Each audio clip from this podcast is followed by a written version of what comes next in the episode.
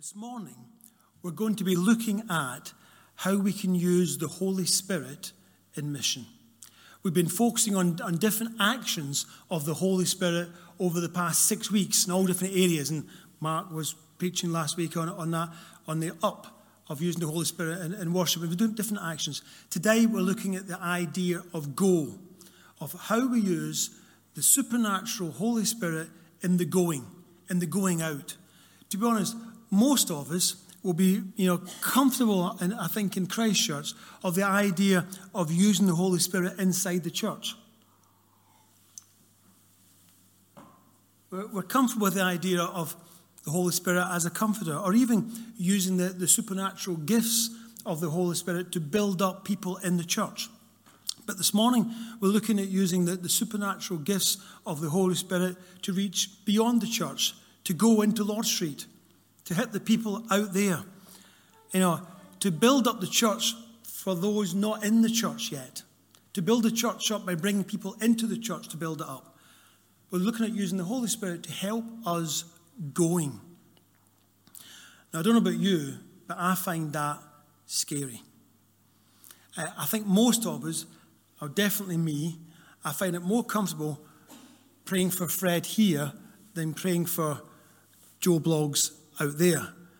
I find it more comfortable, you know, having a word of prophecy for somebody I know than for a complete stranger. It's a bit scary going out there.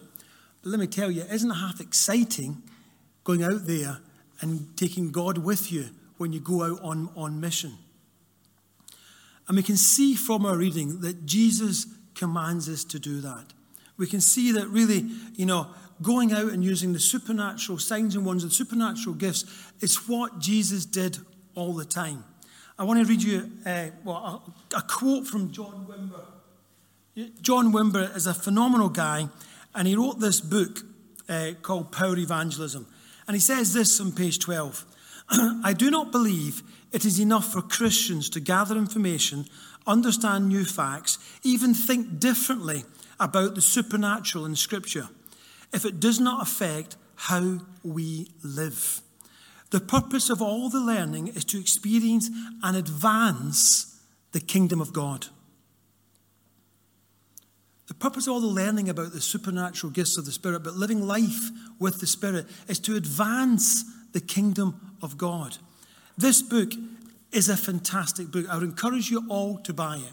Power Evangelism by John Wimber. He started the Vineyard Movement. He's a phenomenal guy. Well, he was, he's, he's dead. Uh, he's a phenomenal guy, uh, written many books, and this one is a great starting place for understanding about using the supernatural out there on the streets, in the world, with your neighbours, at work. Uh, and you can get it dead cheap now because it's 30 years old. Uh, uh, so you can. Is that a bad thing, Mary? So, should I promote your son's? No, I won't do that. No, I won't do that. No. Uh, um, but there's a potential problem. Although I agree completely with what John Wimber said. There's a problem that we can sometimes have in our own minds. And that's because of something called worldviews, how we view the world. And we, all have worldviews. A worldview is, a, is a, a, a culture's outlook or attitude towards life. It's mainly subconscious. You know, we don't kind of learn a worldview, we absorb a, a worldview. And a, a worldview explains uh, how things are and why things are. And the thing is, we live in Britain and we've grown up subconsciously, unwittingly, and the vast majority of will have adopted the, the Western worldview. And the Western worldview is different from the Eastern worldview, it's different from a Christian worldview. The Western worldview precludes the supernatural. It says we base things on materialism, you know, things that can be tested and proven, that's what's real. It bases things on, on rationalism. Reason is the chief guide to life. So uh, you'll probably be able to relate in yourself to your upbringing, to your tuition, to just how you feel that we base rational and material decisions as the top. That's the ultimate. Empirical testing. However, that goes against a supernatural worldview. It came out of the Reformation and the Enlightenment with all the scientific development, and it's influenced massively how we think. But it isn't everything, and it shouldn't be only how we think. I've not got a problem with thinking logically as long as we can also think supernaturally as well. But our brains have, have been preset, most of us, in that cultural viewpoint. And we need to allow the biblical viewpoint to shine a light on that cultural viewpoint and correct it where it's wrong. You see, the gifts of the Spirit don't fit in to a rational world viewpoint. And therefore, it's very easy for the world and for Christians to reject it. In fact, that's why some Christians have developed or manufactured a, a doctrine that says the supernatural gifts don't exist now because it fits their worldview. I was brought up with that. I was brought up being told that the supernatural gifts don't exist. There's only two sources of power in this world good and evil. And if the supernatural is happening, it's not from God, it's from the devil. Well, let me tell you, that is crazy. When I was at university, I still had that viewpoint at the start. And the second year, I became the assistant leader of the Christian Union. And I met with this guy who was the leader of the Christian Union for prayer. And we prayed together. And I was 19 years old. And he started speaking in tongues. And I remember thinking, I remember thinking this you're either of the devil or I've got my theology wrong. That was the two options. And I very quickly came to the conclusion that I had my theology wrong. You see, you know, I have seen in my own life the supernatural workings of the devil time and time again. And I know that God works supernaturally now. But we often say, you know, let's explain God. Let's be logical. Let's be rational. And there's no problem in explaining God logically and rationally. However, I want us to add on to that using the supernatural power of the Holy Spirit. So I'm not discarding logic or reason, I'm adding on to it the supernatural power of the Holy Spirit. You probably don't need more knowledge to be an effective evangelist, just more reliance on the Holy Spirit. You may think you'll never be ready, and you're probably right, but that's not a reason not to go. We go now with the power of the Holy Spirit, and Jesus, Holy Spirit, is there with us. You see, if we think about it and look at the biblical method for evangelism, I suppose we get it really in, in Matthew chapter 4, at the very, very start of Jesus' ministry. And I'm not going to go through lots of verses because I could probably quote 50 verses. But here's just at the very, very start of Jesus' ministry. Jesus begins to preach. Jesus went throughout Galilee, teaching in their synagogues, preaching the good news of the kingdom, and healing every disease and sickness among the people. News about him spread over all Syria, and people brought to him all who were ill with various diseases those suffering severe pain, the demon possessed, those having seizures, and the paralyzed, and he healed them. We know that is what Jesus did. He proclaimed and then he demonstrated. He demonstrated the power of the kingdom, he revealed the kingdom, and then he taught. Teaching, demonstrating, demonstrating, teaching. That is how he went. That is how the disciples went. That's what they learned from Jesus, and that is what they did. We're told that in the gospel as well. That's what the 72 did when he sent out the 72. They healed the sick and they proclaimed the good news of the kingdom. I then did a little bit of a study in Acts to see what, you know, what happened in the early church. Well, let me tell you, in the early church, it is filled with that. You know, there's 10 different signs and wonders used in the book of Acts. On nine specific occasions, it says that the disciples used signs and wonders. On many other occasions, they did use signs and wonders, but it doesn't specifically say it. So, for example, in Acts chapter 3, when Peter and John went to pray and they met that lame man on the way, and he asked for alms and held out his palms, And what did Peter say? He said, I've not got any money, but I can heal you. And he healed him. And the guy jumped up and danced away. And everybody who saw him went, Wow, that, that guy was paralyzed and now he's healed. Praise God. That's signs and wonders, although it's not referred to as signs and wonders.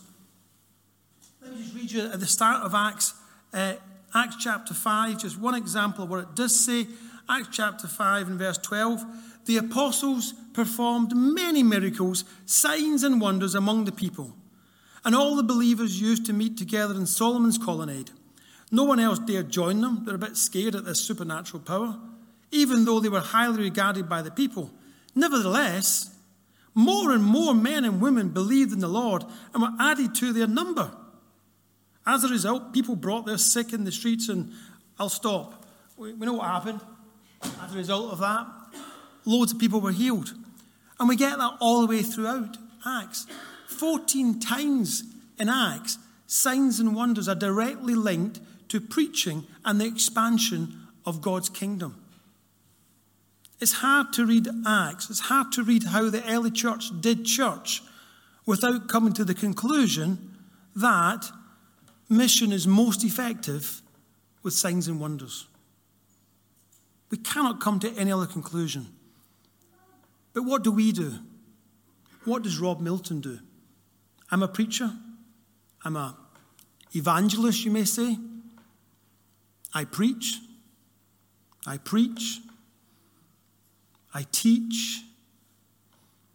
I sometimes tell stories about other people using signs and wonders. I refer to wonderful people in books who are alive today and some not, who use signs and wonders. And rarely do I get involved in doing it. What about you? Are you different from me? You know, we are called to get involved and Jesus in Mark chapter 8 sets up the cost of discipleship, the cost involved in preaching the gospel. And he says it could be costly. And we don't take that on board. One of the reasons that we don't want to get involved in praying for healing or giving words of prophecy or going out there in the signs and wonders is it might be embarrassing. It might not work. I mean, I get embarrassed. The cost of discipleship. I'm not willing to maybe get embarrassed. Wow. We're not going to get tortured. We're not going to get killed. And guess what? You might not get embarrassed. It just might work. It just might work. Because it seems to work for other people. And it has worked for me. I want to read you a quote from John Wimber. This is what he says on page 22 of his book. Entering the kingdom is like enlisting in the Navy, but often the kingdom is likened to a Caribbean cruise on a luxury liner. We would turn that offer down. Sorry, who would turn that offer down? So people change into the leisure clothes, grab their suntan lotion, and saunter down to the docks. What a shock when they see a large grey ship with numbers painted on the side. Even more shocking is learning that the ship is loaded with guns, cannons, jets, and helicopters. It's a warship, it's not a luxury cruise liner. The same is true of this kingdom in this age. It's a warship navigating into enemy, enemy territory. You know, a couple of years ago, I'm not sure, it was either me or Phil Porter. It was one of the two of us. It doesn't really matter who it was we, we had a vision, and the vision was that Christchurch as a battleship. But we were a battleship, so that sounds good. But we were stuck in the harbour, and we were cleaning the ship, making it really nice. And we were going on more training to be more efficient at firing the guns, more efficient with our defences. And we were never leaving the port. We grasped the idea that we weren't a, a cruise liner, but we hadn't got round to getting the battleship where it should be, out there fighting the enemy. And our enemy is the devil, who prowls around out there, trying to convince people that Jesus Christ is not real. And our job is to be a battleship, not in the port, but out there You know, fighting the devil and revealing God's love. So, how can we do that? How could we use the supernatural gifts of the Holy Spirit to help us in our battle against the powers of darkness? Well, I'm going to go through maybe three different things. Because at the half nine service, I said that and I didn't because I preached an awful long time uh, and I ran out of time. So we'll see how we get on. We'll see how we get on. I want to make it clear here. You know, I am not standing here preaching this as an expert. I'm standing here preaching this as somebody who believes this is what we need to do. I have dabbled in this. I have tried to do this. I have had some success and some failure. But I'm 100% convinced that we are called to do this in the 21st century, as we're called to do all the time, to reach the lost for Jesus Christ. So, the first thing I want to talk about is what I would refer to as power evangelism or prophetic evangelism. So, let me explain what I'm talking about. It's, it's about sharing the love of God with complete strangers and using the supernatural gifting of God to achieve it. Using words of knowledge, words of wisdom, using words of prophecy, uh, whatever it may be, whatever God gives you to pass on to that person in order to reach them and reveal God's love for them. So let me give you an example uh, from, I've got lots of examples. I'm going to give you another example from, from, uh, from John Wimber's book. He got on a plane to return home after preaching. It was a three hour flight, looking forward to sleeping. And as he sat down, he looked across to the aisle on the other side. There was two seats there, and a man sat there. And when he looked at the man's face, he saw the word adulterer on the man's forehead, which made him take a second look. He looked again and he thought, yeah, it does say that. And it's not a tattoo, obviously. It'd be a strange tattoo. Uh, he thought, yeah, it, it, does say that. What, what am I seeing? He stared a bit too much. And the, and the man said to him, hey, mate, what are you looking at? understandably. And, and then God said to him, uh, Tell him you know about Jane. And he, he said to the man, I know about Jane. He heard from God and he responded. And the man went, Oh, his chin hit the ground. And he said, Upstairs now. And they were on this plane which had an upstairs bar. They went upstairs and the guy was angry, agitated, a bit concerned. And to cut a long story short, the guy was having an affair with a woman called Jane. Uh, and uh, John said to him, John Wimber said to him, listen, uh, God knows about it, and if you don't sort it out, there's going to be dire consequences. Uh, an hour went past. At the end of that hour, the guy was a Christian. Because uh, because of the instant impact of the supernatural God in his life, he said to John, What should I do? He said, We go downstairs and you tell your wife. And he went, What? He said, Yeah, that's what we do. So he went downstairs, he told his wife. By the end of the flight, his wife was a Christian as well. That's, that's from to 10. That's, that's the, the salvation course done instantly. Naught to 10, two people into God's kingdom because of a supernatural revelation. That's power evangelism. That's prophetic evangelism. That's receiving a word of God and passing it on. Jesus did that all the time. Jesus went to the well in John chapter 4 and he met a woman and he told her things he shouldn't know. And the woman said, You tell me things I don't know. You shouldn't know. How do you know these things? It's called prophecy, isn't it? It's called receiving from God and passing it on. And the woman left transformed. She left transformed. It happens all the time in the Bible. In Acts chapter 10, we get the story of Peter and Cornelius. Peter receives a vision from God and he speaks to Cornelius about it, and Cornelius becomes a Christian and receives the Holy Spirit. And they have a praise party. In fact, even before that, God prophetically spoke to Cornelius when he wasn't even a Christian. Yeah, God can do that. We cannot limit God. God can do what he wants. So, Paul tells us in 1 Corinthians chapter 14 that prophecy can convince an unbeliever of their sin and can be a powerful tool for evangelism. Another guy called Mark Stibbe has written an entire book about this, about prophetic evangelism. It's about 10 years old, Probably not as cheap as the other one, but still a great book to get. Right? Prophetic Evangelism by Mark Stibbe. He's a guy that has, has put a whole lot of theology and a whole lot of thought into it to expand on my five minutes. I was speaking to Mary uh, during the interval, and I, and I, said to Mary, I thought I'm going to write this down because it sounds good. I said, I'm the hors d'oeuvre, these guys are the banquets. Right? You know, what you get from me is a taster. You can get these books and get the whole banquet, get the whole nine, nine course banquet in these books to understand more about the subject, you know. And, and in uh, prophetic evangelism, it's when we give God the opportunity to do whatever He wants to do. Whatever it is, we open our ears to God and we step out in faith. God tells us and then we go, which is far better than us going and saying, God bless me. Yeah? No, no. We wait for God. God tells us and then we go. Far safer way to do it. Let me tell you a couple of stories uh, a good one and a bad one. So, my son Ben comes to me one day and he says, Dad, I've been praying and God has given me a picture of a woman at Manchester Airport. She's in a wheelchair, she's got a yellow jumper, and she's called Laura. And uh, I need to go and speak to her. We were going away on holiday the next day via Manchester Airport. And obviously, me being a godly, spiritual, you know, guy, I said to God, I said to God, I said to Ben, don't be ridiculous, Ben. We're going on holiday tomorrow. We can't be doing other stuff. He said, no, no, I, I need to do this. I said, well, we'll be late. We can't get split up. We've got to go. We can't go in all different ways. He said, I can't do it. Uh, and then he came back to me and said, it's okay. Paul Gearing will take me. Oh, guilt trip or what? You know. And I thought, oh, no, no, we're not having that. No, okay, we'll go early. So as a family, all five of us, we went to Manchester Airport and Paul Gearing came as well.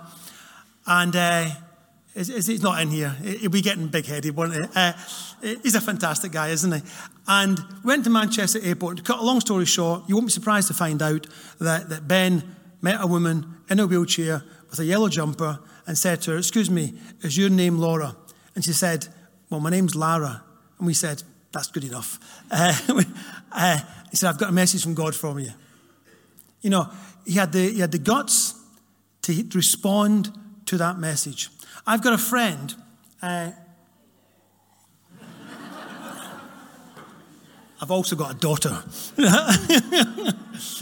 I've got a, a, friend who, whenever she gets on a bus, um, says to God at the bus stop, God, who should I sit next to? Who do you want me to speak to today? Give me a word, a picture, a vision, a prophecy, a word of not, whatever it may. Give me something to share with somebody today. And before she sits down, she has decided, her and God, who she is going to speak to. That's prophetic evangelism. That is wonderful. That's a daily attitude towards life. We can do this when we're at the bakery, when we're at the school gate, when we're in the office, when we're building roofs. We can do this. We can be saying to God, God, have you got anything for me to say to somebody else? Can I allow the supernatural to penetrate my daily life? Can I be a force for you where I am? That's prophetic uh, evangelism. I sometimes do it in a more, what I would say, uh, program way. I've sometimes gone on to Lord Street with the only purpose of hearing from God to speak to strangers. I remember once I did it, I was sat at the bus stop, and this man came and sat next to me, and uh, I said, Okay, God, you know, that's all I do. I say, Okay, God, what have you got for me? You know, what have you got me to pass on for this guy? That's my, my, my line that I use. I find myself and God are quite casual together. And I said, God, what have you got? And I, I, I felt I heard the words Canada. You know, he's going to emigrate to Canada. So I plucked up my courage. I'm, I'm scared. I'm, you know, I'm vulnerable. I'm not wanting really to do it. It's a battle. Uh, well, it's for me anyway. And I, and I turned to the guy and say, uh, excuse me, mate, I, I know it's a bit strange, but I've just been sat here praying. I believe God's told me that you're going to emigrate to Canada. And he went, no. And I went, All right, have you just come back from Canada? No, I've never been to Canada. Oh, are you going on holiday to Canada? No. And I kind of regained my self control a bit and I said, Oh, sorry, I'm really sorry. Just, just forget that. I, I thought I was going somewhere and obviously I wasn't. And he said to me, Are you telling me you were sat there praying and God was chatting to you? Oh, yeah. Yeah, I do that quite a bit. No. Tell me more. I spent 20 minutes chatting to that guy. His bus came and he was the bus driver, so he had to go on. Uh, yeah, it was cut short. Maybe not short, maybe it was the right time. Whether that's a divine appointment, I, I don't mind what you call it. It is us stepping out in faith. It doesn't always go right. Guess what? I was a little bit embarrassed for 20 seconds. But at the end of the conversation, I wasn't embarrassed. I can cope with that. I can cope with that. I look at what Christ did for me. I can cope with that. I look at what happens to people if they do not know the Lord Savior, the Lord as their Savior. The eternal consequence for people is they do not get to spend eternity with God. I'll take that risk of being a little bit embarrassed. Because when you reveal the supernatural God to people, it has results. And that's what we're called to do. How else could we do it? We can do it by praying for healing. Yesterday, a bunch of us, you know about this, I've been harping on about it for a few months, but yesterday we did it. We went out onto the streets and we prayed for people. We prayed for about 30 people yesterday. Just seven of us. You know, I wish it was 77 or 72. Maybe that'd be more. Yeah, let's get 72 next time. That'd be a good biblical number, wouldn't it? We'll go out in twos. We had seven of us. We went out and we prayed for about 30 people. And we had great prayers, great conversations. And for some people, we prayed for physical healing. We believe in a God that physically heals. And when he physically heals, it really causes people to look up and take notice. This guy, Robby Dawkins, has written a book about this. It's called Do What Jesus Did. Now, this one only came out about last year, maybe a year and a half ago. So you have to pay full price for this one. You have to splash out about 10 quid. Yeah? This is a gobsmacking, phenomenal book about a guy who lives his life just doing what Jesus did. And he does just do what Jesus did. He's out on the streets all around the world. You can look at his video channel, his YouTube channel. He runs a church and he heals people all over the place. He hears from God and he just does it. We believe in a God that heals. I cannot say I've got a complete understanding of why he doesn't heal all the time. But God heals. I remember having a, discussion, won't call it an argument, a discussion about somebody about whether God heals or not. I was driving my car on the motorway, and I obviously got heavily engrossed in the discussion because a, articulated lorry overtook me. That's how slow I was driving. And an articulated lorry overtook me in the middle of our argument, discussion, and the name on the lorry was H E Heals. He heals. And I said, hang on a minute, end of discussion. Eh? I believe that was a supernatural uh, uh, uh, happening at, at, that point in time that God planned it, a, a God moment. I've been healed. I have prayed for many people and they haven't been healed. Ah. I have prayed for many people and they have been healed. Yay! What's my conclusion? We pray for healing. That's my only conclusion. Well, I've got other ones, but that's the most important one. We pray for healing. I had a broken uh, foot. I broke it playing football. Could see my own fault. I had the, the, the x ray. It was broken. It was in a temporary cast because I was on holiday at New Wine. Good reason to go. Uh, I came back, went to Southport Hospital. They re x rayed it. It wasn't broken. In the meantime, I'd been prayed for hands anointed on me, even oil put on me. Hey! And I was healed. I've been healed before a few times. God heals. And when we take that out into the world and we pray for people, your friends, your neighbors, your work people, whoever it is, and they are healed by God, you have an instant discussion about the supernatural God and how much He loves them and what He did for them and what He wants from them. Even if they are not healed, we pray with love and compassion and concern, and we still reveal God's love. It's a way that we can take church on mission. Um, hmm, oh, I'm going to go on a bit. Okay, here's the third way. This third way is for people who are a bit more bold. Now, maybe you, we can definitely aim for this. Robby Dawkins, in his book, talks about forth telling, and he gives an example of forth telling. He was in New York on holiday. He was outside at the big M&M store in, in New York, and he saw this woman who was uh, crying. And he went across, and this woman was uh, on holiday there as well, and she was crying because she'd lost her daughter. And she said, You don't understand, I've got to get on the bus in four minutes. We've got to go to the airport. We're, we're heading off today back to South America. I, have got, I, I've got to get on this bus. He said, Okay, let me pray. And he prayed a strange prayer. He prayed the prayer that kind of Jesus does in the Bible. Dead annoying people do that, isn't it?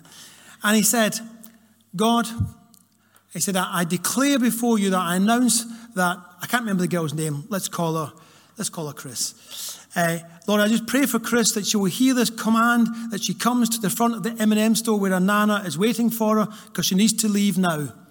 Amen. And they waited.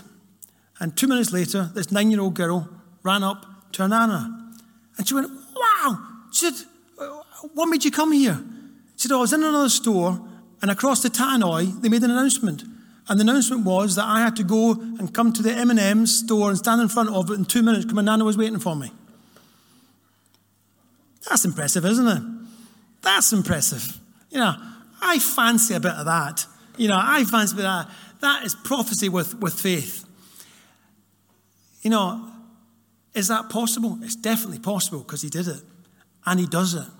He speaks forth. It's what Jesus did. The disciples are petrified, and Jesus says, Cease, calm down, calm down. And guess what? They did. They did. You know, I, I, I think in this area, we really are only dabbling with our understanding of the power of God that He's made available to us through His Holy Spirit. I do not think any of us, definitely not me, can grasp what God has in store for us. But I want to encourage us to start trying. I want to encourage us not by my strength, not by my power, but by thy spirit, says the Lord. I want to encourage us as a church and using an individual to step up and step out. Final question for you Are you a rabbit or are you an elephant? I don't know, but let's run through a, some statistics about reproduction. Is Bethany still here? Elephants are fertile four times a year.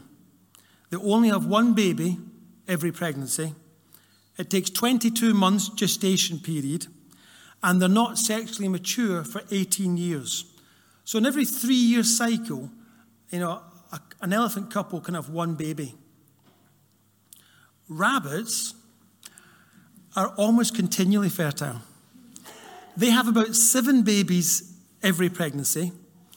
They give birth after one month, and after four months, a newborn is sexually mature. That means that in three years, 476 million rabbits. When it comes to evangelism, I would expect most of us are elephants. We think about evangelism maybe three or four times a year. And if one person becomes a Christian every three years, we're ecstatic. I want to encourage us, when it comes to evangelism, to be more like rabbits. I want us to be continu- continually expecting the movement of the Holy Spirit, continually fertile. I want us to realize that you are mature enough you know, we can go on course upon course upon course upon course. If you remember Simon's talk from a few weeks ago, he said discipleship is not about learning until you get to a position and then you start going. It's an ongoing situation. We learn, we go, we learn, we go, we learn, we go on a daily basis. We learn, we go, we come back, we learn more. We go, we come back, we learn more. I want to have that attitude to evangelism.